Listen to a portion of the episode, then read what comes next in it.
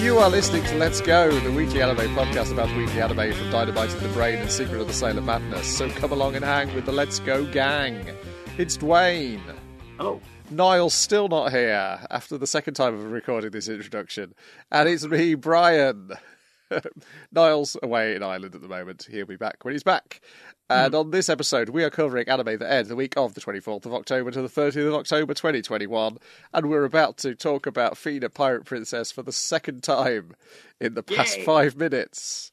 Uh, the ultimate episode Yes, of, but- of uh, what feels like a very 90s OVA kind of thing. I mean, as a positive. A positive to a degree. And there's definitely there's definitely stuff which feels like they just didn't. They started a narrative and it didn't go anywhere. Um, Mm.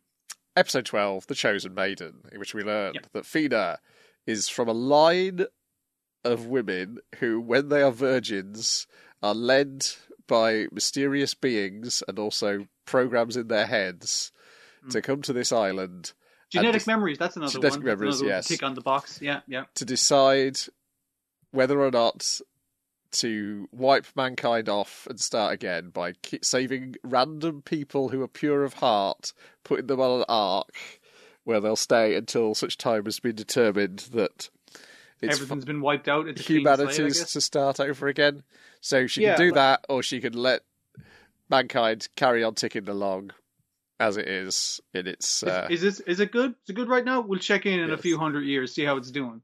And no matter what she chooses, she'll have her mind wiped because they need her to then have another daughter to carry on this line so that daughter can then be asked the same question again Hmm. for the next generation. And this seems to have started with Joan of Arc.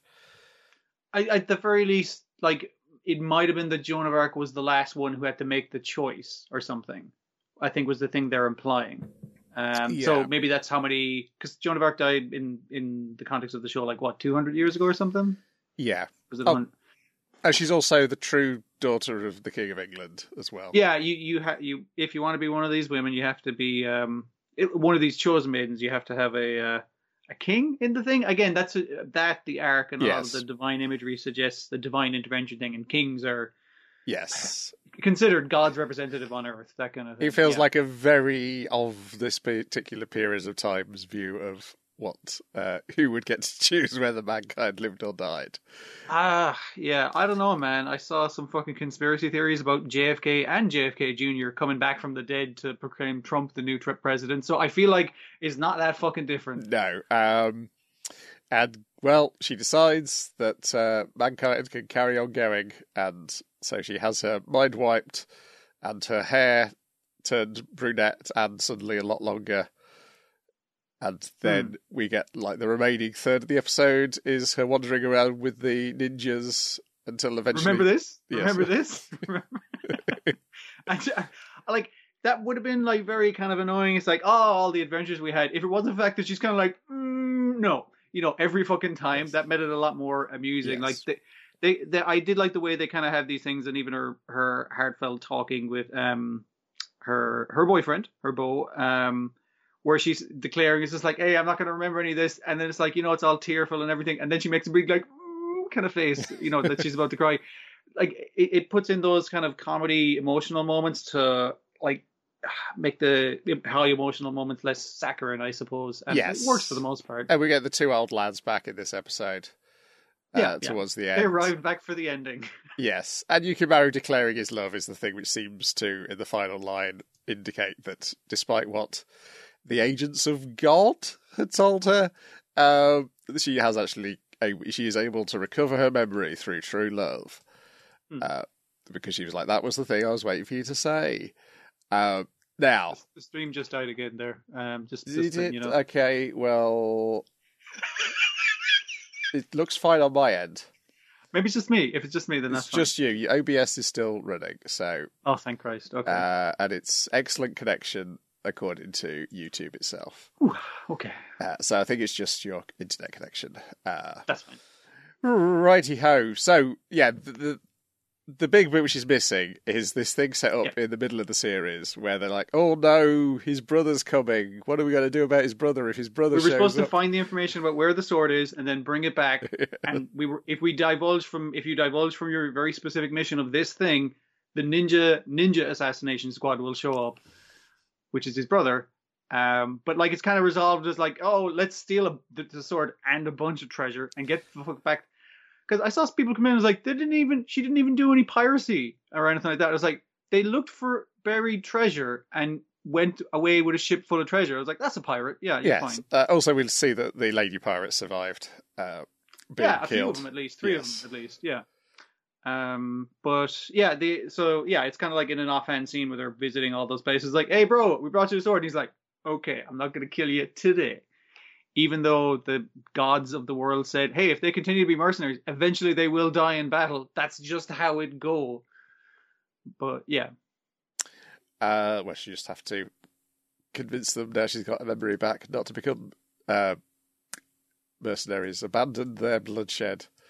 Um, but I think the argument they were making is the only way mankind will not abandon their bloodshed unless we take the people who won't, who have no blood uh, lust in their hearts, and put them on the ark. Mm, Uh, it all looks still looks very nice. It's a it's a top production from top to bottom, but I I enjoyed it because I enjoy Angel's Egg and the sort of uh, pseudo religious uh, wankery that anime occasionally descends into. so when it's done well, it's it's pretty good, but it absolutely is not for everyone. Yeah, I get that. Yeah, particularly if you're expecting some sort of conventional narrative, and uh, this is what you're delivered at the end of it. A uh, like the the kind of shot of her. I don't know what decision to make. Which choice? Kill everyone on planet Earth, or like don't do that. Um, yeah, all her friends kind of appearing. It's like, hey, you can do it. You figure it out, Fena. We all trust you. Like, and it's just like, you, you, I like these characters. I do. I like this show, but I feel like I haven't spent enough time with them for them to kind of earn that kind of Yeah. ending. You know? Yeah. Uh, yeah, the imagery is good. I mean, yeah, it's Angel's Egg because it's got the arc stuff. It's got the white feathers. I love all the arc stuff. I love all the visual floating around uh, as she's having her debate with uh, the not cabin Gods. boy and the not dad. But uh, Mm, yeah, it's uh, it's it turns out to be quite the strange series by the end. Um, mm. Then we've got The Vampire Dies in No Time, episode four. I have desire, therefore I metamorphose. Kitchen Liberal Force. And the man's name is Handa.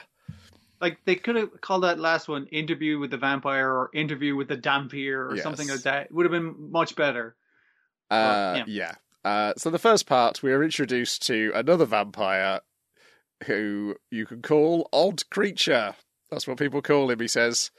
And he's got a problem, so he's visited uh, Ronaldo and Draluc because he's heard that this guy, he's a vampire hunter, but he hangs out with a vampire, so he's probably got a more caring attitude towards vampires, so he might be able to help me out with my problem.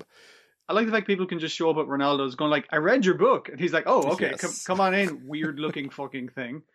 Yeah, Uh, and it is a very weird looking thing. Uh, it's this giant pink thing with a very phallic uh, elephant's trunk, uh, loads of breasts. beautiful eyes, um, lot, lots of nipples all the way down its length. Um, sometimes tentacles for arms, human legs. It starts off with butterfly wings behind its head.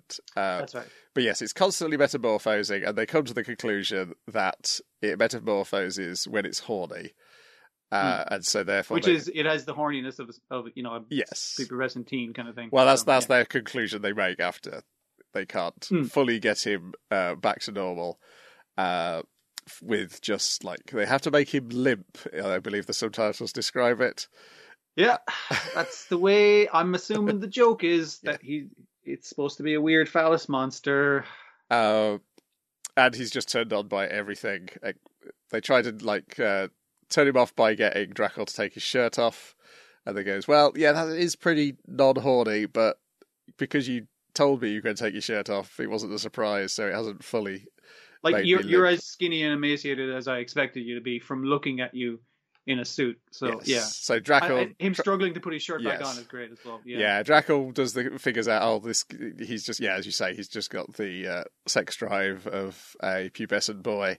So therefore, they decide to instead of trying to uh, calm his sex drive, they decide to overload it with all the magazines that Ronaldo's got lying around his apartment. Uh, not which- not before like trying to show him the pure innocence that is John, yes. and him saying John looks like a boob, and then John is terribly insulted. Anything with John is just gold in general. Uh, also, he turns into John, which is also Yeah. Uh, and it almost works. We see like this Bishonen vampire begin to form, and uh, then your uh, woman from the uh, vampire uh, department from the police department walks in, and of course that just makes him incredibly horny again, and he turns into an even more bizarre creature. He turns into a bizarre creature in the room with the two lads and porn mags everywhere. Yes. I, it's just like it's not a good look for them. Yeah. It is not a good look. No, she's horrified. Uh, the second part is a load of vampire vegetables get made. In He, he gets sent some vegetables from the publishing company, but they've all gone off and turned into vampires, as Yes. it happens. It's like a it's like a mold. Vampirism is like a very basic real world problem here, and he refuses to bring his box of vampire vegetables to the the vampire disposal it- agency. It's the, I guess it's the same guy. It's the research department Yes. because it's the guy in the mask who was give the uh, the growth formula to the botanical vampire Hmm. from the previous episode. Uh, yeah, so he doesn't, he doesn't want to get a bollocking for them because I'm a vampire hunter. I can't have let all these vegetables go, go so bad as they turn into vampires. I'll look like a real asshole. So how are you going to deal with vampire vegetables? Where you go to the logical conclusion is then make vampire garlic to fight them. They try a few things. Like Draluc is uh, basically the maid in this place now, and he's uh, cooking for him. So it's like I'm going to try and cook it up, and it's like it. It tastes like gone off vegetables. Yes. It doesn't matter how many spices you add onto that. They have to rescue John from some vampire celery. Yeah, because the one thing Ronaldo is scared of is celery. Um, apparently, you got to have some weaknesses, I guess. Um, but yeah, he's let some vampire garlic go off to that extent, and they kill and eat the vampire vegetables that have infected his kitchen. They try that and it tastes because they've gone off. They just taste disgusting. Because that's Dracula's plan is like, oh, we'll just, I'll just make a hot pot and we'll Hmm. eat it, and it'll be fine. Uh, but no, they've gone off. They're still just because they're vamp- vampiric, uh, they they can still go off and taste horrible. So yeah, then Hmm. they then they get to the garlic and then they just have a vampire garlic problem instead, and he has to call people in to deal with it. And then he's a, he's shamed because how did you even let garlic turn into vampires? Vampires are allergic to garlic. That's you have to really fuck up to do that. And yeah, is he still gets a bollocking anyway. So nobody wins. Hooray! And then in the man's name is Handa, we get another part of the uh, vampire enforcement department, whatever they're called. Handa comes along, who's a dhampir, and he's he went to school with Ronaldo, and he's currently got a grudge with him because Oh, that's it's so good, man. That is that is a very good grudge reason because him just being is like, ah, yes, I'm the product of a unholy union of a human and a vampire. So his his mother's a vampire, and she is a huge fan of Ronaldo. yes, but like the build-up makes it sound like Ronaldo has killed her in the past. yes, yeah, But- yeah, yeah, yeah. Uh, but no, it turns out that uh, he's also a very close talker. Uh, Yeah, yeah, uncomfortably close talker. It's like give give people some space. Um, so he's come here with under the premise of I'm going to interview this fucking vampire you got and make sure that you're not up to shit because I'm trying to fucking get shit on you, Ronaldo, and I think you're fucking with this vampire. So I need to go into the next room and not before Ronaldo cleans up something in the meantime. But going into the next room, I was like, I don't want to interview you. I'm looking for dirt on Ronaldo. yes. you gotta help. You gotta help me out, Draluc. I'll give you this. God, I'm trying to remember what the parody of the video game was giving him. Age of Vampires is the game. sure. Which he accepts as a bribe. Like he, he will sell out Ronaldo like Yes. like like that. Very but easy. also, it's very easy because he has nothing on him uh, of any Yeah. use to uh, Handa. Yeah, he's he's he's got the book like bookmarked and everything. He's like, yeah, I knew about his weakness to celery. Look, it's in chapter three here.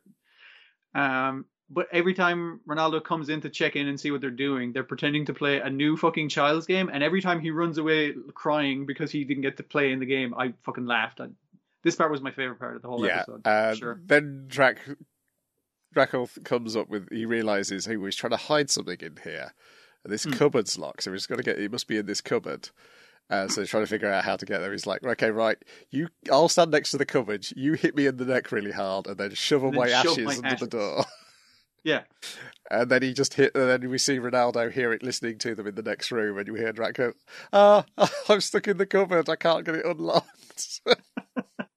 it doesn't unlock from this side. Um, so he busts in and uh, breaks out by accident of the cupboard, and the he's like, "Now I got your fucking evidence, the evidence that's against you." And it's like, "It's it's fan mail from your mother. I, I didn't want you to see that. I I thought it would be very embarrassing for you." So in embarrassment, he leaps backwards through the fucking window. The drawing of him leaping through the window is so funny because it's so much funnier that he's leapt backwards through the window rather Yeah. than forwards. Yeah, yeah, yeah, yeah. It's like this this part of the episode. Like the other parts, I was kind of like, eh, it's okay, but this part was fucking like a lot of laughs out of me. Uh, great stuff. Also, some good use of John, where John has to go distract him by bringing him a treat. And it's like, oh, John, you're my only friend. You'd never betray me. And John's just like, oh my god, I'm betraying you right now. I'm a, I'm a distraction. What am I doing? It's great.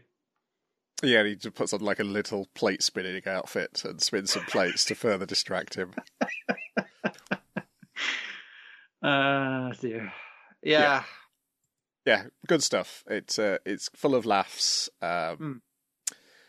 Then we've got Ranking of Kings, episode three, The New King, in which eleven chapters worth of the comic is. Uh, uh, it's not got eleven chapters worth of material in this episode. It's just got material from eleven From chapters. 11 chapters. Yeah, it's you said it was chapters, what was it, 3 It's to seven to eighteen, but not 7 chapter to 18, skipping 12. twelve. Yes. Yeah, yeah. Because 12 was covered entirely last episode. And some of that is a very little bit. Some of it's just like, oh, the scene of uh, Kage hanging in the cell. Yeah, yeah. yeah. I they, think- they I think that's- like, we need to establish where he's at so Yeah. we can get on. I think yeah. that's just a bit which is in episode, in chapter eleven because the bulk of chapter eleven is the start of Kage's flashback, and then chapter twelve is all the rest of Kage's flashback. Right, right. So in the comic, he's thinking of that while he's hanging in the cell after Bebins caught him. Mm, mm. Um, so yeah, I'm going to remind myself the order of events in this against the order of events in the comic, because that's the other issue I've got is it pulls a lot of stuff out of weird orders and also Hmm. omits a bunch of stuff. I think the first thing we get is we see somebody healing Bojji's wounds after the fight. Yeah, if that's not the first thing, that's definitely early on in it. And it's like, I, I know it's like, ooh, who could it be healing him? And it's just like, yeah, but it, it, it lets you know during the episode. It's not going to keep that as a cliffhanger for any amount of time. so. Yes, but in the comic, it shows you clearly who it is, and it goes on for a lot longer. And it's before he goes to get the sword, and when he gets the sword, goes to get the sword, he's fully healed up. He's not crawling in pain like he is in the cartoon. So I presume most of the the way it's presented is supposed to be this is in order, with the exception of that scene, which is obviously he was really busted up before he went to see crawled for the sword the last episode. So I assume this happened before that, that kind of way. Possibly, Other than that, it seems mostly in order. Yeah. Yeah, uh, yeah. They basically, and and then it goes into a flashback in the comic, and that flashback's at the end of this episode after part of a flashback that happens much later in the comic. Mm. Uh, it's a lot of uh, it's a lot of chopping and changing. Um, I presume because it's for TV writing purposes and possibly Yeah. for sentimentality. Because turning the who's healing him into a mystery that feels very TV writing. Yeah, as in, I'd have to double check uh, to rewatch it, but I feel like the reveal is like after the commercial break, so like after your 15 minutes or whatever. it's after it's after we've had the scene with the the secret uh, vote on who the actual new king is going to be. yeah. Whereas yeah, in the comic, you already know how much she cares about Bojji, and Mm. also it's yeah, it's it's more dramatic because it's she's having to in the comic she's having to chug down magic potions in order to have enough power to heal him. yeah, she's got very low MP. You can tell from it. I, I do like the scene of her later on. Um, it's in a flashback one of her like like kind of hulking out of her dress a little just to heal him. it's, it's pretty fun. Uh, yeah, there, so that's that's before. So the the mystery healing and Kage being caught by Bebin and his snakes is Hmm. before the credits. Then immediately in the credits, it's Boss dying or has died, Hmm. and they're reading the will. And as they're reading the will, a demon appears on the bed. Yeah, like a huge, not, maybe not as big as Boss, King Boss himself, but yeah, the will is like, hey, I want Bojji to be my heir, and the demon's like, mm, there, that one has a laugh and then promptly disappears. I'm hoping we'll you'll we'll learn why he points at Bojji in the next episode. Uh, again, I think if anything was in order as the comic, we would have got it this episode. Um, because there's a yeah, whole bunch. You, you were saying there's it was load- on the yeah, the narrator explaining uh, something about the demon. yeah. The of- narrator in the in the comic says when heroes die, a demon appears on their beds. Hmm. Uh, now we'll get. There's a bunch of boss flashbacks which have been excised from this material to, that- which is why we're in chapter 18 by the end of this episode.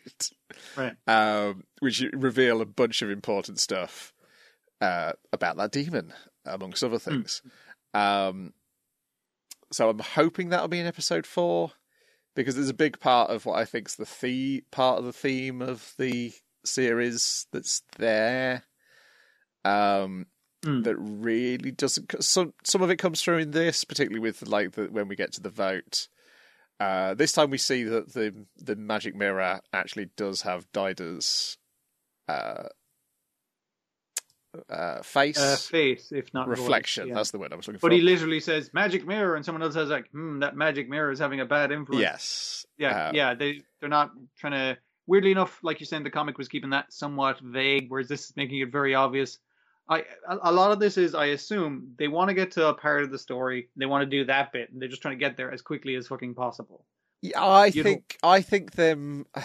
I think it's more a TV writing thing. I think they're. It's because particularly the the way the comic does things. It's like this happens in present day, then you get a flashback which fills in a bit about the character who was in the scene previously. Mm. So a big part of the stuff that's missing here, ignoring the boss flashbacks because they work slightly differently, um, is the healing stuff. Queen healing stuff is is they've taken two separate flashbacks Mm. and stuck them together. But one of the flashbacks isn't her flashback in the comic. It, they, they've made it her flashback. Mm. The flashback is actually the flashback of uh, the giant three-headed snake. Yeah, yeah. Um, but I mean, it, it relates to. it relates to her, but they they've cut Yeah. out the second part of Oh, hi- they of. Okay, of sure. the snake's flashback, which is his relationship with Bebin. Yeah, he says he owes Bojji like uh, a life debt, but I also owe Bebin a life debt, so Yeah. I can't betray him. But I can let you know your friend is safe, and he's been sent on a journey. I can't give you more information than that. Yes, and and that in in the comic when you get to the Bebin stuff, it that gives you more understanding of Bebin Mm. as a man as well. And then later in this episode, when Bebin gets confronted by Apis, the Lancer. Yes. Um, Well, Bebin confronts him on the order. oh of the yes, he does. Yeah, when he was- yeah when he fails to confront Apis because Apis is uh, a better Hmm. fighter than him, that leads into an Apis flashback, Okay. which again That's is missing here. Um, Yeah, we're not really getting the context for why a lot of characters are doing Yeah, what I- they're doing, which is the purpose of those flashbacks. And I think because both of those parts of the flashback for Bebin and Apis involve Boss, I'm Hmm. I'm I'm suspecting we'll get an episode which is a lot of the Boss flashback sections of the comic all glued together in the same way they've Oh, done so, it for so like basically we'll get that story about Boss and Bebin and the rest of them, like roughly in chronological order as a flashback. I think that might be what they're going for, particularly Could because be, of could be. moving the Kage flashback from where it is, where I guess it would be like episode three if they put everything linearly in the Right. Yeah. Yeah. in in the cartoon. Instead, that's that's almost straight away. We get that Mm. um, in episode two. Um, yeah, so and I think part of what it loses is partic- uh, particularly in this episode, you you go into the scene. So so in the will, Bojji's the new king. Then we get the scene of them announcing who the new king is to the public, and then they say Daida. There's a that's definitely a better change from the comic in that you have your fella turning Yeah. his head because in the comic it plays much suddenly that suddenly Bojji can hear him. Yeah, like in this in this scene, um, it, it plays really well because obviously a lot of people don't know that Bojji can lip read, and um, like he's just sat there, it's like I'm at some ceremony. Um, they're thinking is like, oh, Bojji seems upset for some reason. Did he like? you don't think he knew he was going to be king, right? Because no one, I don't think, signed that to him at any stage. Yeah. Um, again, uh, and you, you have that meeting where they they cast the the secret ballot, which they immediately reveal. Obviously, um, I guess it's secret so that you don't like take sides at the table more so. Yeah. Um, and only two people have voted for Bojji, and that's our spearman, and I think the other guy's like a not a merchant, but like a No, he's like one of the. Uh, I can't, in the volume two of the comic, it gives everyone's positions. I- I, Yeah, can't, I can't remember I if he's like like the something to do with prime money, minister or forgotten what they something. Yeah, I can't remember It exactly. could be, could be. Yeah. Um, yeah, they're they're like, and they and they're absolutely shocked that the sword guy uh, voted for Daida. Now, Hmm. in the comic, you've already had the lengthy scene of healing healing Bojji, so this comes across much more in the comic as her being not so much not so much doing it for her son as it's As uh, doing it for Bo- Bojji's uh, benefit. Basically. Bojji's benefit. Yes. being a king will chew him the fuck up. He won't do well. It'll like it's a lot of fucking work. He's too like she she thinks of him as a lot younger than he is because obviously he's older than her son. Yes. But um, she thinks of him like as this baby that she needs to protect, kind of thing, and that comes across in her and then the snakes also flashback where she's like, "I am the I'm going to be your new mom. Um, hey, do you want to hang out?" It's like, "Oh, he doesn't want to talk to me or anything," and it's only in her healing this formerly three-headed snake that bit Bojji, and Bojji's upset by the fact that she kicked it. Um, it's like, "Oh yeah, no, I'll heal it to make him happy," and then Bojji kind of connects with her, and she has this kind of moment where it's just like, oh, you're acting like you're my kid, and she's kind of doting on him. And it, the fact that she's doting on him, then it's kind of like what seems harsh outwardly now uh, in the present day. Um, it comes across as more she's being overprotective, and also she's definitely keeping up appearances because she speaks sign language to him in private, but whenever it's like at a function or like the swordsman is there, the swordsman translates everything she's saying into sign language because she's she's to be the queen and proper, and she can't be Yeah. showing favoritism to her favorite child. Yeah. Yeah. Um, yeah. So I, I think that's. I think a little bit of that is like the the idea that oh, it's either if you've got to survive in society as a disabled person, you, you've got to be protected by from society, or Yeah. you're going to be told you've got to work really hard in order to uh, fit into society because society's not going to budge an inch for you. And both of them are Yeah, yeah. society's not going to budge an inch for you. Um, Mm, and I mm. think we'll get some of that when we get to like the the peop- the officials who run the ranking of kings, because those are a set of characters themselves, as I Mm, mm. understand. I don't think we've seen them yet. I think they they'll have like these big weird cone masks. Yeah, we do have the the. I was going to say the prince, the new king, saying is just like I'm running for fucking increasing my rank. I'm going for number one. Yes. Um. Um. So then Bebin comes to Bojji after he's caught Kage and explains, well, you're not going to see Kage again because I'm sending him off on a mission and he's not coming back. Um, and so, Initially, again, his thing seems like it's like, oh, he's going away and you'll never see him again. And it's more so it's like, oh, so you've taken him out and fucking killed him in the back, haven't you? But it's confirmed by the, the or- like it's only a two-headed snake now. Yeah. One of the heads is clearly off. Um, the snake, yeah. Um, who's gotten much bigger since he was younger, Yes. uh, is uh, he, he says like no no no he sent him on a job. He's actually safe. Like I can I can confirm that for you because I do owe you. But I can't tell you where he's gone because I because also- that would betray his trust to Yeah. his master. Yeah yeah. Then we get Bebin confronting Apis, uh, and we get a super cool fight. that is a very nice fight because obviously our, our new king is like hey two guys voted for not me fuck those guys Well, uh, yes. go get them. Fuck the one guy who could possibly do something about it. The other guy is you don't have to worry about. yeah he's too he, he's not like a, a exceptional weapon master or something Yeah. yeah. Um, and so he, Apis wins and seems to kill Bebin, but Bebin is dragged underground. Um, Yeah, I was just like, okay, he leaves his body there. It's like, I'm going to make sure Bojji's king. I was like, how are you going to do that? I know nothing about you. This is, I think, the only thing you've ever fucking said the whole show so far. yeah, But yeah, he just sort of gets dragged under the mud, and it's like, what is happening there? There's I assume it's the some snake evil the wizard stuff under, to that guy. I- Yeah, probably. snake lives underground. I assume, assume he's rescued him that way. Yeah. Um, yeah. Then uh, we get like a healing like realizing that oh, some, might, something might be up with my son here in the way he's talking about his uh, big brother, Hmm. and he wants to go Like off and we need to basically put him away. We need to like Yes. put him on a like, retire him. Yeah, retire him, which is like Yes. you can take that very gangster if you want, but I presume put him off on an island somewhere. Yeah, make sure I- he is not next in line, yes, basically. Greek style. Mm-hmm. Um, uh, then Bojji wants to go off on a journey, presumably to look for Kage, uh, and Hiling's not having any of it. Uh, but he ends up climbing out. Oh, gee, you're too precious. And Yes. like, yeah, he ends up braining himself on the wall, which uh, she doesn't yeah reveals her magic because it's just like you you just gotta heal him.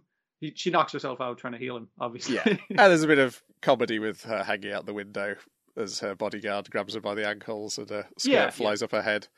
Um, like again, it's the thing of like she must keep proper and respectful as the queen and everything of this, and it's just like, oh fuck, my kids, my kid's in danger. I do not give a fuck anymore. I will bust out of my own fucking dress trying to heal him so fucking Yeah. hard.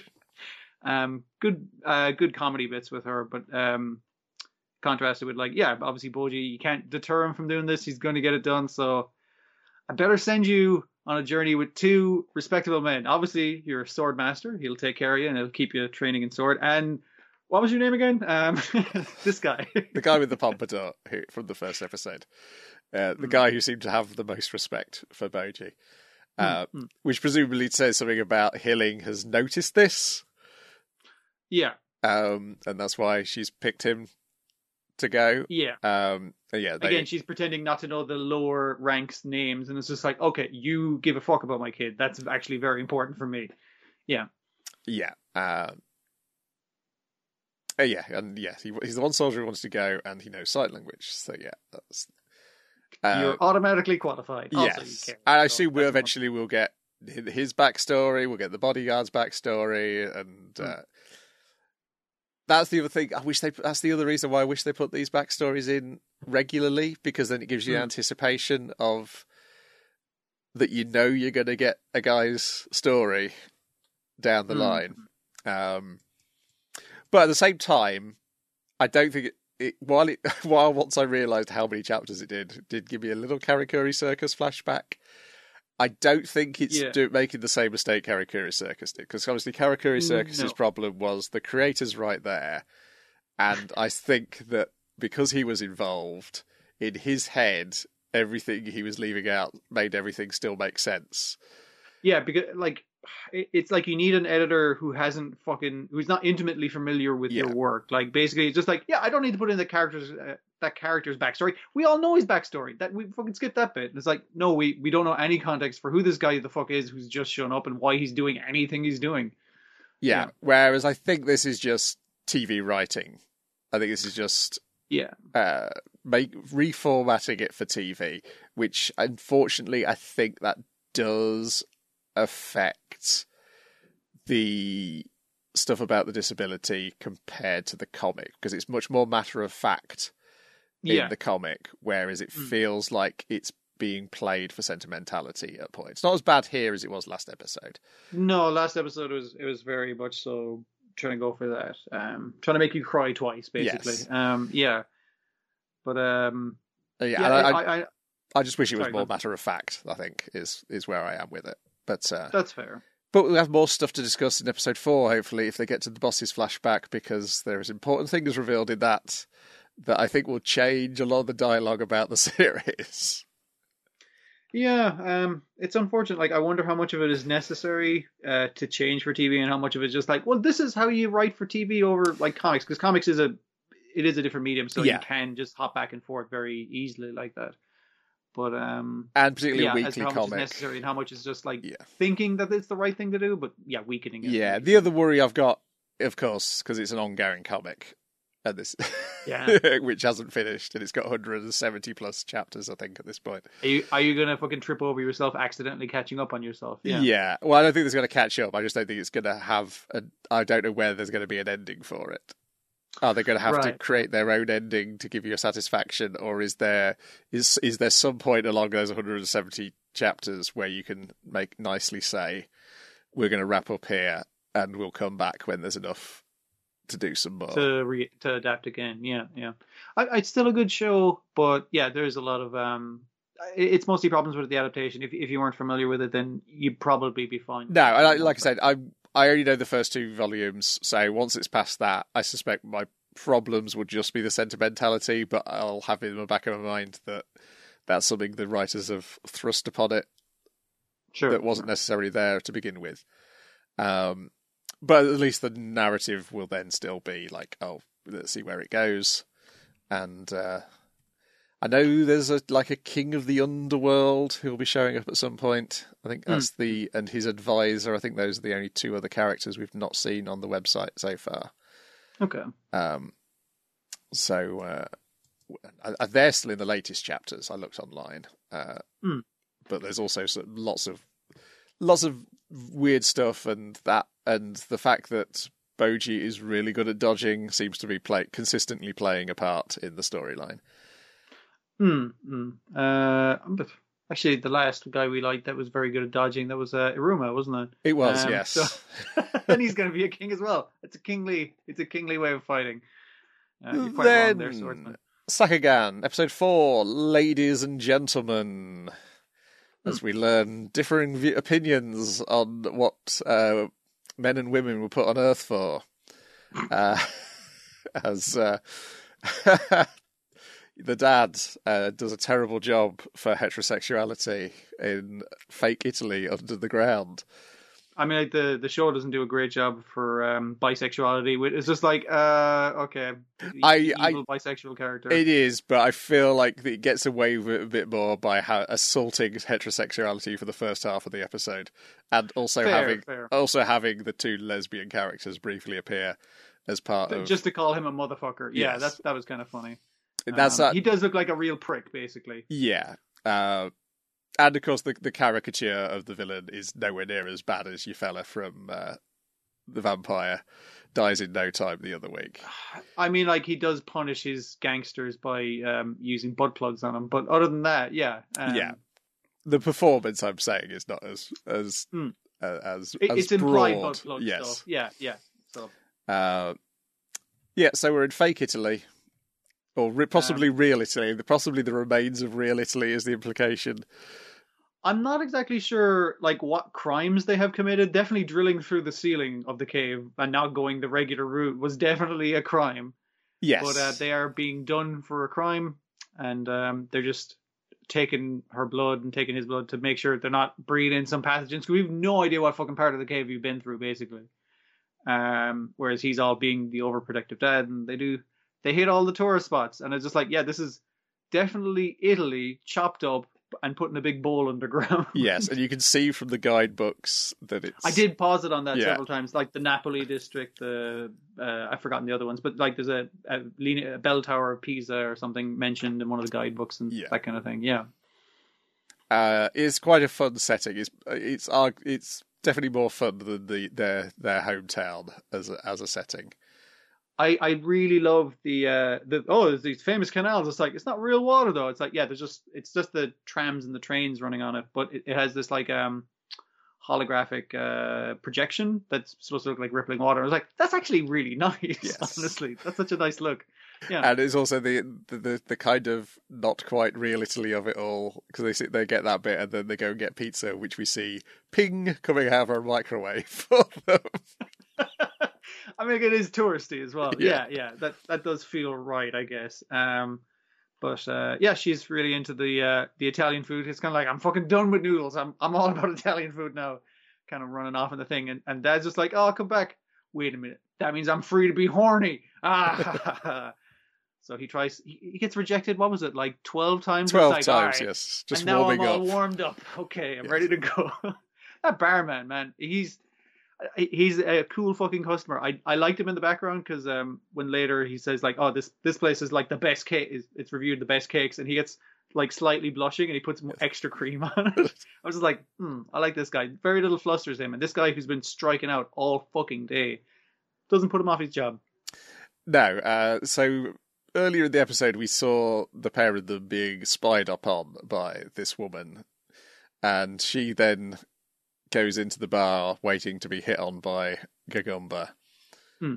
And this is Zackletu, who it turns Yeah, out she is wanted by the mafia. For um, robbing them, I think it's robbing. Uh, them, robbing them, I believe, yes. Mm, mm.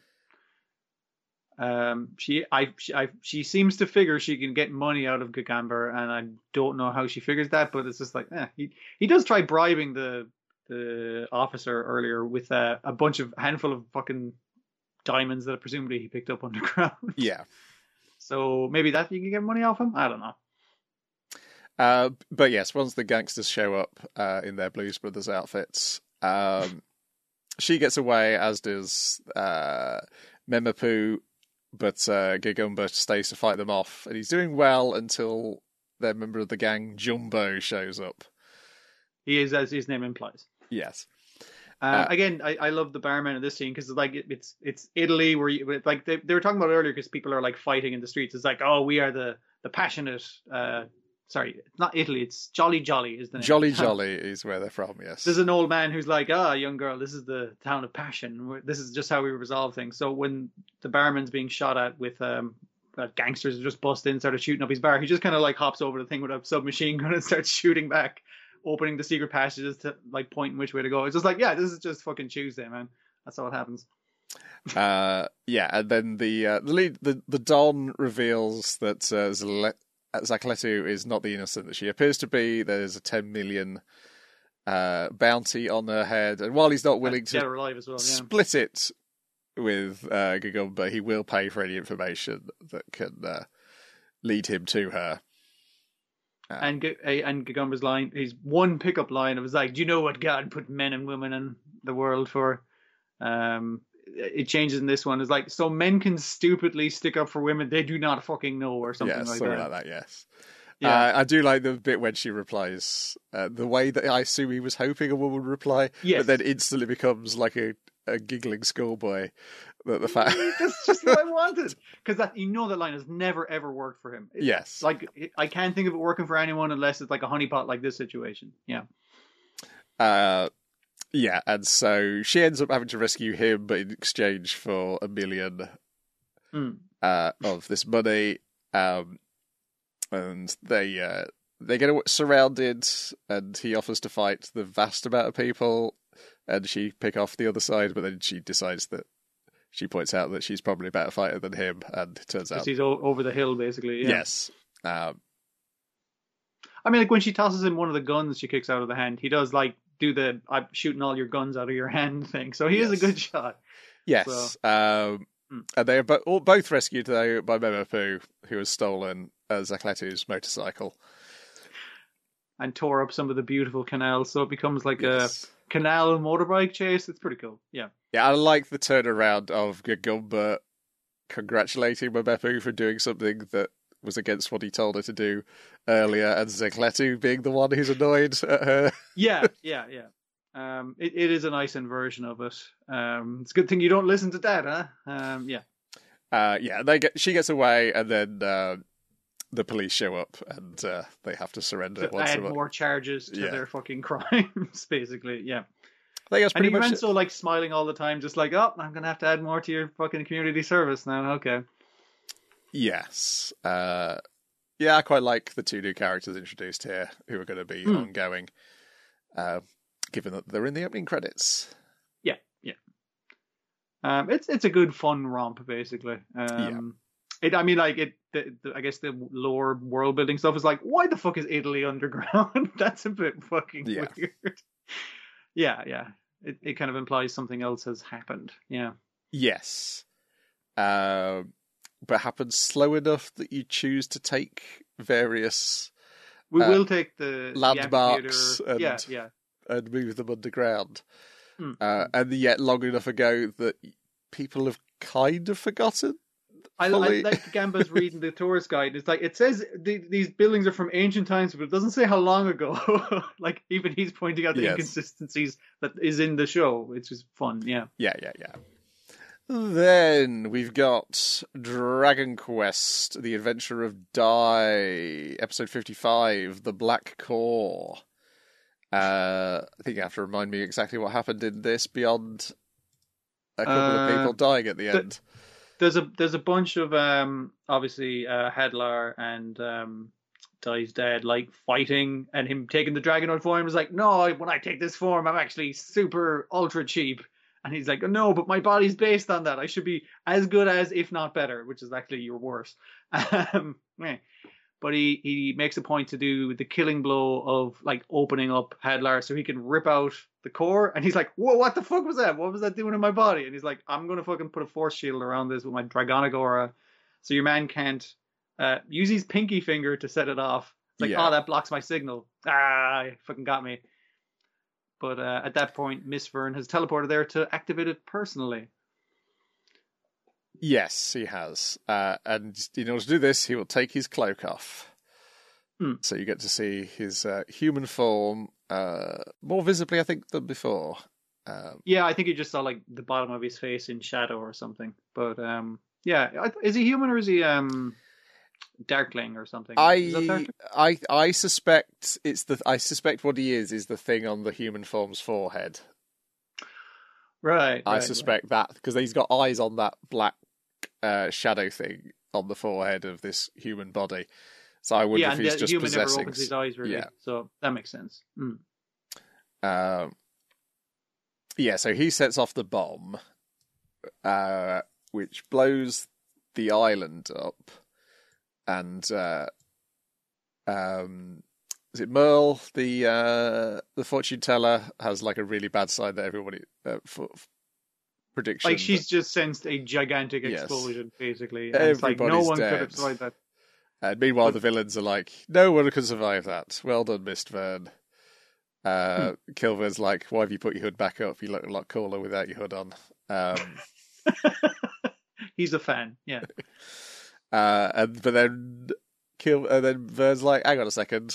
Why is there why is there some rock still left?" all the rock should have exploded in that size of an explosion.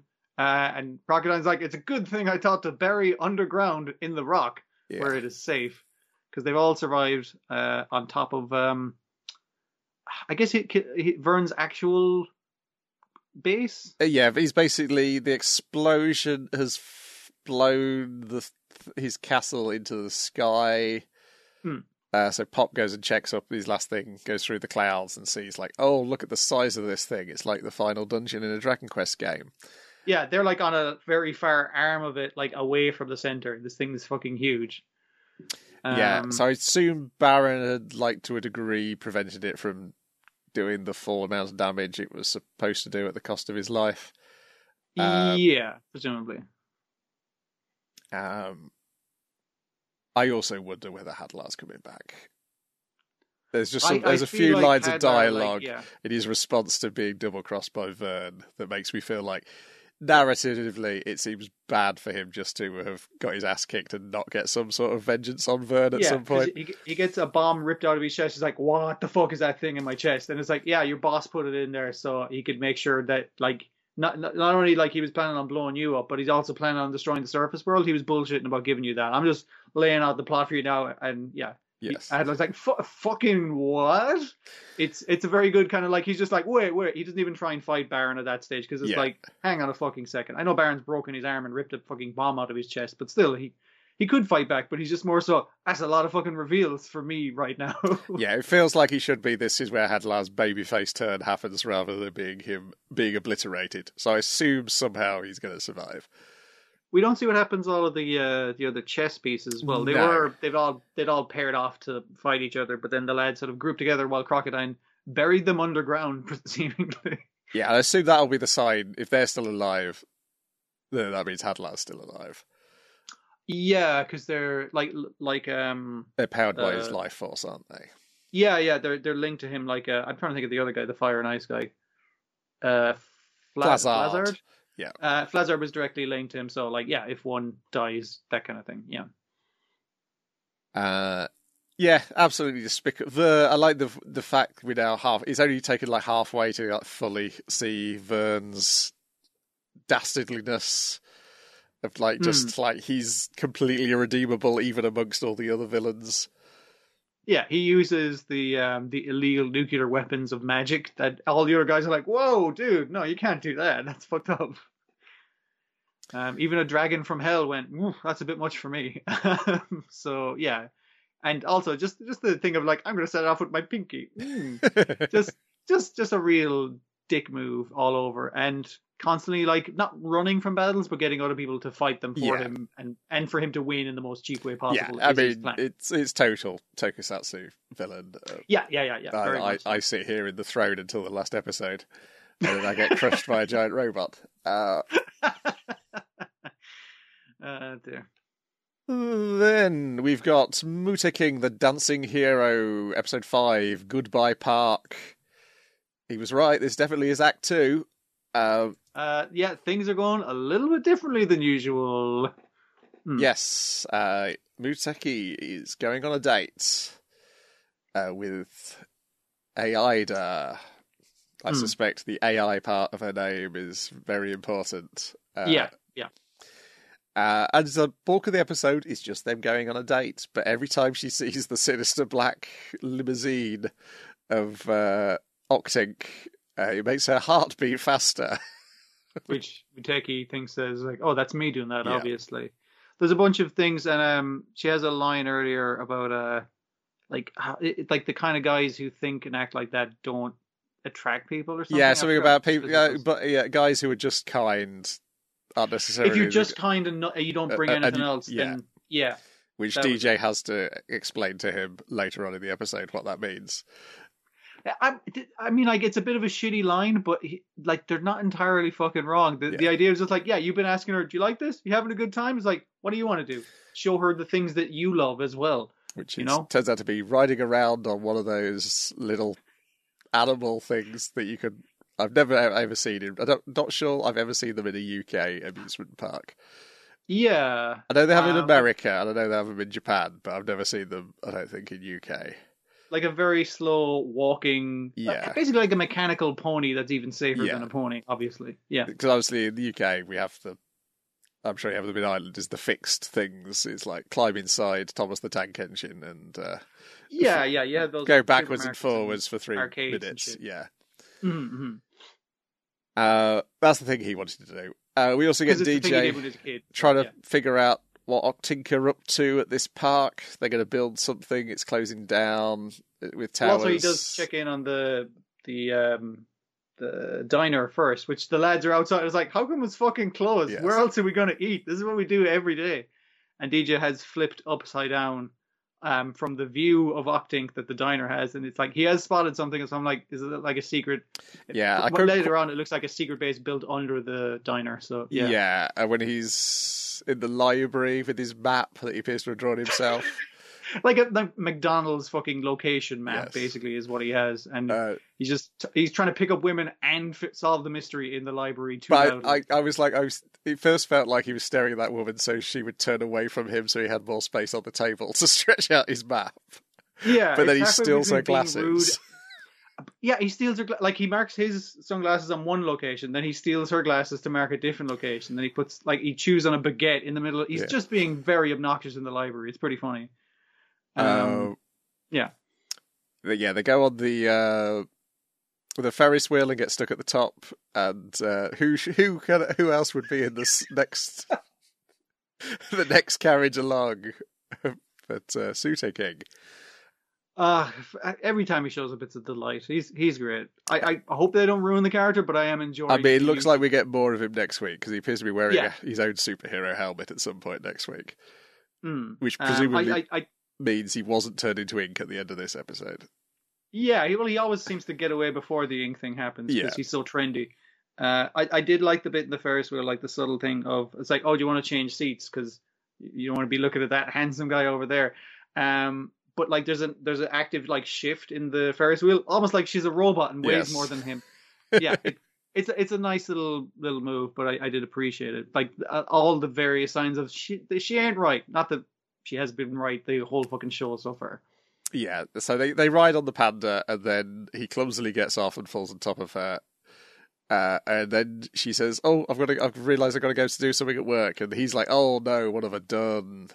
Just like ah, I didn't mean to. I wasn't trying to like sneak a kiss. I was just like I accidentally fell off the stupid panda thing because I'm a fucking klutz. Uh, I feel like a real asshole. Oh, there's a concert on. Yes, Cool. and it's play. It, yes, it's the uh, what's the uh, Aurora? That's the Aurora, yes. the uh, Sharon Apple esque uh, virtual idol. Yeah, yeah. I was gonna say like um evil. I was gonna say evil corporate Hatsune Miku, but that's just e- Hatsune Miku, isn't it? um, yeah, I don't think she's allowed to be portrayed as evil in things. probably not. But like the the function of that kind of thing is, and obviously how it's treated here is like the difference between a virtual uh, idol and the actual musicians Yes. and real music, like DJ sets Yeah, that he and- does. and we see properly in this is it's this aurora seems to be generated by uh, Seth playing on his organ in the Octink headquarters and Aida in her basement standing on a glowing circle with a smile on her face. I don't know if she's singing. We don't see if she's singing in her basement and it's being transferred. Because my Yeah. my suspicion is that she's unaware of what Aurora is doing. Yeah, like she like she's programmed to do various things and doesn't know anything outside of that. For example, how to serve anything other than ice cream float and maybe clam chowder. I'm not exactly sure what's going on there. Yeah, uh, That seems like a flaw. and it's a different song it plays this time. It's a sadder song, Yes. um, and it creates a more powerful ghost. This time, it's got like devil wings on it. It's got Uh, like yeah, it's got horns and it. It seems bulkier, but it's still like cartoony and, and sucking them up into the little thing. And, And- Muteki's about to melt, but Yes, DJ gets in there right at the end. It's like, okay, you got to do your thing. so he does his thing, but it's not enough. The Hmm. park's disappeared and all the people in it, and it's just a wasteland. What are they going to do? It's like DJ, are all those people dead? He's like, I don't fucking know, man. We've never failed before. Um, and then we go back to the arcade where they're wondering where Muteki is. Hmm. And uh, then Vivi starts getting a terrible headache, just like before. Uh, I'm wondering if Vivi is the mayor. Yeah, I, I was thinking, is Vivi like the the mayor that it's his dad as a drag queen, Yeah. basically? Yeah. That that was my suspicion early on, and it's even more my suspicion now that uh, somehow connected to the uh, octopus cells. Uh, I think Hmm. what they need is a shorter song. Because that seemed to be what the problem was. Song. Yeah, was yeah. that the original Mute King song is too long, and the guys finished collecting all the uh, oil, uh, the ink this time rather. Um, Mm. I did. Uh, uh, I help uh, with Shan's help. I, I got a bunch of the characters' designs. I was like, okay, what what gay flag is this? And we we kind of went through them, and it's like, I, obviously Vivi is the drag queen flag, like fucking like nearly one for one. oh, is that Which is- right? Yeah. Yeah, but his dad is Owen, Mayor Owen, um, is kind of close to the trans flag or one of the trans flags anyway. Um, and I was just like, okay, that's that could be a thing. I don't know if it's a, if it's just a thematic thing or is it actually Yeah. a textual thing. Yeah, Yeah, because I mean, a lot of it, particularly those first four episodes, definitely seems to be like DJ trying to encourage Muteki to come out of his shell at the very least. yeah, yeah, yeah. um, so yeah, it definitely feels like there is definitely something thematic, even if it's not explicit there, because of Hmm. because of the San Francisco setting more than anything else. Yeah, yeah. Um, like the the thing that throws me with fucking DJ's thing is I can't figure out like the purple and orange thing. That's not many flags, but his shirt looks like the um, I think it's called the queer chevron. It's like it is purple, uh, downward pointing arrows, and it's just like that's literally what his fucking shirt is. I was just like, okay, they're they're clearly going for something here, but I don't know exactly why they're doing it yet. No, that's uh, yeah. Uh, and you may not know by the end of it, but No, it- no, I it thi- might just be a it's may just may just there to add, add to the vibe that it has. Yeah, yeah, yeah. The, to show the difference between like the clean Apple fucking products thing and just like people just being out and proud, basically. Yes, yeah. Uh, yeah, it's, it's a grand series, and I I like the fact that it, it switched it up as promised in this episode. Um, People were complaining. It's just like, oh, it's just the same fucking thing, and he does the song, and then he wins. It's like, yeah, it's doing that to invert that. yes, It only did it for like what three episodes? four So- episodes. Four episodes. This is the fifth, so yeah, it was like you had You're four right, fifth. four episodes where everything went well for them. Everything Hmm. worked, uh, but you already know when once the character designs changed on the monster, that Yeah. it might not work for them this time, and also because there's been enough different things. It's not a product that's lured them in this time. It's actually the destruction of the existing product of the Yes. theme park, which is why they wanted to go to the theme park because it was being torn down for an Octink uh, broadcast Tower, tower, or something. yes. Yeah, yeah. Um, yeah, it's going to be five G conspiracy. Is the uh, it could fucking be. uh, the dear. motivation behind it. Uh, but yeah, no, it, I I think this is one of the better series. This and Sakugan, I think, are probably my more surprising series about like how consistently well made they are. Like uh, I think a lot of the other shows we're watching are definitely like reaching sometimes further than their grasp can actually manage. But like they're they're very simple shows, but they do what they do very well. They're they're yeah, they're, they're consistent in that way. Then finally, Lupin the Third, Part Six, Episode Three, Adventure Along the open brackets bogus close brackets transcontinental railroad. In which, oh, I've got to get these guys' names because they're essentially the writers of the Ellery Queen novels. Uh, are our I was thinking, was those two guys like the like were they supposed to be like the Hardy Boys or something like that? No, they're the Hardy li- Boys. Yeah, they are that's the literally wrong one. they're literally there's like barely any any hiding of it. They oh, are just like a one for one. They Okay. they are Frederic Dannay and Manfred Lee, cousins from Brooklyn, uh, who work for their uncle uh, or uh, Inspector Queen. Yes, they're just literally straight named after the two authors okay. who Wow. were Ellery Cre- Queen and wrote Ellery Ellery Queen. Mm, Um, so yeah, they're in London or in England at least. Uh, as is Zenigata still, who's been told to go to this uh, event held by the Marquis. Uh, I can't remember what of. Yeah, Uh, he's he's full sure that Lupin's going to hit this place and steal the. It's not the first, but it's like the original ticket in the um, what was it, Manchester to um, the first railway. In, Yeah. in the UK. Yeah, Like, I think is it is- it the Transpennine Railway? I can't remember where where it's going from. Um, yeah, yeah, yeah. It's one of the early ones anyway, and it's just like this this ticket. But also, this guy has um, like a, a transcontinental railway line, like at at a miniature scale, like uh, you know your kiddie rail ride kind of thing. But it's an automatic. The big thing of it is it is an automatic uh, uh, railway, basically. Yeah, and we see him at the start, and then when we get to the actual event, we see that he's been replaced by his butler wearing a mustache over a mustache. That was just so funny, honestly. It was just like that's such a bad disguise, but everyone's like in costumes and stuff, so I guess it doesn't look that fucking weird. Yeah, Also, his clothes are too small for him. he's, he's a short, fat guy, whereas the Marquis was, spoilers, a tall, thin guy yeah, who liked to dress as a train driver. uh, yeah. It's uh, Lupin is dressed as somebody from an, a indeterminate foreign country.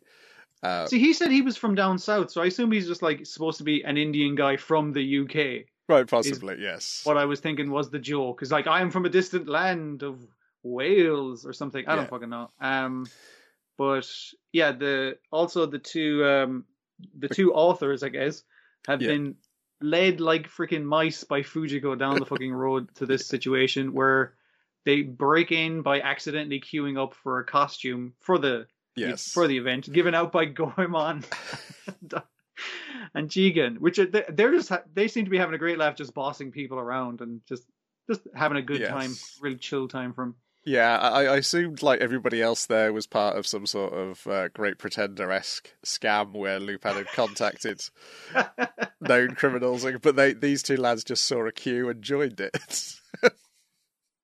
Yep, yep. Uh, so they end up dressed as trains, um, a train and a Hmm. carriage. Um, The uh, Lupin steals the key, passes it to Fujiko. Fujiko switches into a maid disguise for no other reason to, than to draw Fujiko as a maid. I think. The transformation thing is pretty cool, where she seems to pull it out of her hair somehow. That was that was a, it was a fun effect anyway, but also it is for horny reasons. As Yes. most things. Yeah, Uh, it turns out the butler had let Lupin steal the key because he didn't know how to open the vault to find the ticket in the first place. He pulled the fake beard off Lupin. It's like, all right, fucking, I'm pulling your fake mustache off of your mustache. like, if we're gonna let it all hang out. uh, Zenigata finds. Uh, he goes, "I knew it." He sees uh, Goemon and Jigen just sitting, having a drink. Uh, Not even trying to hide, but yes. then they, they pull off their masks and they're just some fucking guys. It's like, oh, what awful co- tasting costumes. Which they then pull off their masks and Jigen putting back on his hat. It's like, I fucking hate having to wear a face over my face over my face. Uh, yeah, and then they just carry on. Uh, then they're like, how how did he do the murder without stopping the train? I can't remember. That was the Uh, mystery it- it- part. like they, they made a big thing of it. It's like, the, but the train automatically moves. How could he get the body onto the train? And because earlier he was like, make sure there's snow on the was it the Rocky Mountains? I think it was. yeah, Uh, I can't remember what fake tiny mountain range it is, but has real snow in it. And when the snow piles down in front of the tunnel through the rocky um, tunnel, uh, it it has a method for melting it, but it, it had a machine like basically like a baseball throwing machine to keep rolling snowballs down the hill to slow down the train enough that he could put the body on. I don't know why they had to make such a big deal of that. but yeah, they, they really wanted it in there, all right. uh, yeah. His henchmen are planning on executing Fujiko by tying her to a railway track and get, having a head The cut off by the guillotine. train. because she did she seemed to swallow the ticket, but then you clearly see that she's panned it. Um, Uh, there- swallowed a different a piece of paper. fun bit in the chase with Lupin where he- they chase him through the he pony steals rides. from the pony ride. Yeah, that's that made me laugh pretty fucking It's hard. funny that he steals a pony, but it's even funnier that three of the guys chasing him have also stolen ponies and chasing after him. But then you see like a bunch of guys like ru- trying to run after the ponies. They're all like, "Oh god, my fucking sides and shit." It's like, yeah, you can't run as fast as a pony. I, I guess it is sensible, despite how silly it looks. yeah, Uh, and then Jigen and the cousins and Inspector Queen come and rescue Fujiko. And uh, the choice between chopping off her hair, which is tied to the rails, or it's like, do you want to rely on your friends up there on the fake mountain? And they're like, ah, they're not really my friends, but yeah, I'll I'll stick with them. Yeah. Jigen has to do a trick shot because he hasn't gotten to do anything this episode but dick around. Uh, how does the elephant get involved at the end? Uh, Fujiko, when she was being taken to the guillotine, like collapses. No, you're going to guillotine me, and she collapses at the elephant, and she stuffed the ticket under That's the. it. Yeah. Did we I think- mention there was a, Lupin rode in on an elephant? I don't think we did. No, we didn't. Uh, also, The- Fujiko pretended to eat the ticket at one point. Uh, Yeah, and but she panned the actual one. Yeah. But um, yeah. So when the butler sees the ticket under the elephant, he's like, "Oh, brilliant! I've got this now." And um, oh, all the buttons burst on his too Yes. small for him jumper, waking the elephant, and the elephant steps on him. That's Um, it. Yeah. Crime solved, but no actual crime technically committed by Lupin and the gang. But it's a fun romp. So Yeah. And the two cousins get kissed on the cheeks by Fujiko, and they won't wash it for weeks. that's that's their punishment for ruining her her scheme. Basically, is what she says. Yeah. There is also a young girl in this who is not really tied to the plot, but there is a funny bit where she just drags one of the cousins and uses them as a step stool to get on a pony. Yeah, she kind of becomes like a B character where it's just like, oh, because they're there to find a hot lady. And he's like, are you fucking saying I'm not a beautiful lady? How fucking dare? And then she says, oh, I saw the beautiful lady. She's being kidnapped. And, you know, that Yes. she instigates a bunch of things. Um, she's essential to the plot, but it feels like she should be her own character for from something else. Yeah, a lot of Yeah. this episode felt like it, the script might have been longer at some point, and then they realised it has to fit 22 minutes. Uh, Yeah, yeah, I could see that. uh, this is Masaki Tsuji coming out of retirement at 89, or anime writing retirement at 89, uh, to do his first Lupin the Third episode. Well, I mean, like it's another one for the CV. Yeah, it's a... It is, yes. um, but yeah, I, I do wonder, is like, were episodes longer in the 70s? And that was possibly why uh, it felt like there was a little bit of connective tissue missing here and there. Yeah, it feels pretty packed to nearly overstuffness, but then it has like these lingering shots, and I was like, why did you leave? There's a shot for ages of the guy making snowballs, and I was like, all right, it, is there a reason for this? It's like, oh, it's to establish the automatic train later on. Okay, whatever, show. But yeah, it's a silly Lupin, the third episode. Uh, Hmm. Next week, get ready for Lupin meets uh, Vlad Love as Mamoru Oshii rewrites Ernest Hemingway's The Killers as a Lupin the Third episode. Uh, do we deserve Lupin? I feel like sometimes we don't. Uh, I'm not sure we. I mean, I mean that's having watched Map um, of Vlad Love at the start of the year. That really could not be much more of a modern Mamoru Oshii thing to do than write an episode of Lupin the Third, which is just rewriting a Hemingway story. Mm-hmm. Uh, and of course, there is an adaptation of The Killers starring Lee Marvin, uh, the inspiration for Jigen. Hmm. So will they give Jigen some Lee Marvin lines? Yeah, okay. Well, I think it's more based on the original book than that film. Because if you look at right. the, because I think it's like two, I think they're twin assassins or they're just dressed as twins, but you see Lupin and Jigen are dressed exactly the same in the preview of the next episode. Oh, okay. Right, uh, right, And the person who translates it for HIDIVE said it's one of the most difficult translation jobs he's had to do, and you'll see why when the episode comes out. uh, does it rely on a lot of puns? I believe from the comments it will be a lot of cross talking. Which oh, does make okay. does make me thankful that it's on HIDIVE because their player is one of the better ones for multi level uh, yeah. subtitles. Mm-hmm. If that is going to be the case, um, and see. Looking forward to it. It's Mamoru Oshii doing Lupin. He was meant to do it decades ago, and it turned into Angel's Egg. Um, Can't get rid of it. It's egg all over the show. yep. Uh, so uh, that's it for this week. Uh, mm-hmm. I don't know if is Niles still going to be in Ireland next week. Don't Not know. Sure. Don't know. So let's say Tuesday, regardless. Sure. Uh, just in case he's back. Uh, we'll be back then with more of the same, and I won't be able to switch scenes because clearly that is the thing which is crashing OBS with YouTube. So we'll speak to you soon, dear listener. Goodbye. Bye.